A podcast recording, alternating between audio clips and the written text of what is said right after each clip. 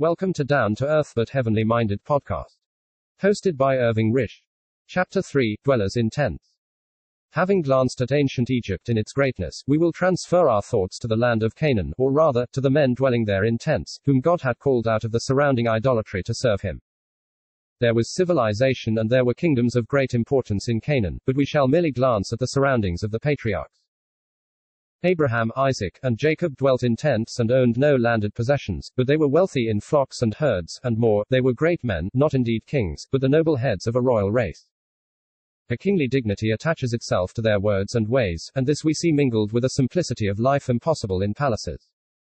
The ruins of the temples and the records of the long since dead palace life of old Egypt remain to this day, but in a manner as remarkable. The dignity of the tent and the simplicity of its life abides still.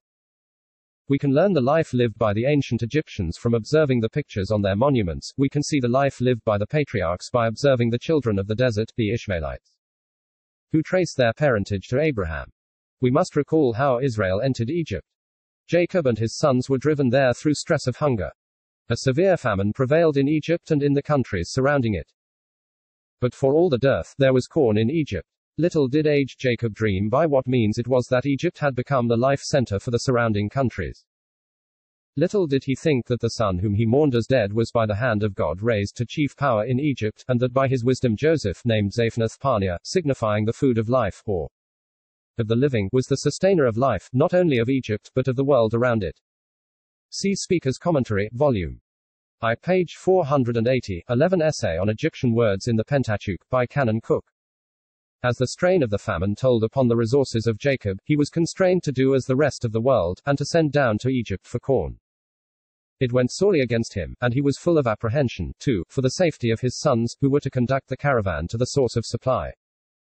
On one occasion, as his sons set out, he said to them, Take of the best fruits in the land in your vessels, Genesis chapter 43 verse 11, and he anxiously hoped for their return. Though certainly not a representation of the sons of Jacob coming into Egypt, the picture here given, taken from a monument, affords an admirable illustration of the event. Here are dwellers in the land of Canaan with their asses, and the burdens and coats of many colors, as recorded in the scripture story. These strangers from Syria bring their presents to an Egyptian noble, whose scribe takes note of the varied gifts. The ibex they lead are good representations of the creature as it is known this day, only probably the ibex was tamed in the times of the monument. At the head of the procession stands an Egyptian introducing the strangers to the nobleman. Joseph, having made himself known to his brethren, sent for his father. And Jacob came into Egypt in the wagons forwarded to bring him to the land which was to see such strange things in relation to the departure of his offspring some two hundred years afterward.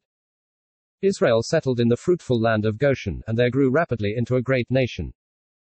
We have to remember that in those days men had several wives, so that the standard of our ideas of the time necessary to elapse for the growth of a family into a nation must not be accepted. We must judge from the standard of the people described.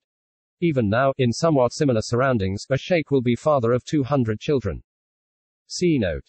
But beyond this, we are expressly told how they multiplied and grew, the hand of God being with them. Note, Hassan Kashef of Deir, an old chief, had in his day been the husband of 64 wives, and the father of something like 200 children. A thousand miles up the Nile, Amelia B. Edwards. Page 391. End of note.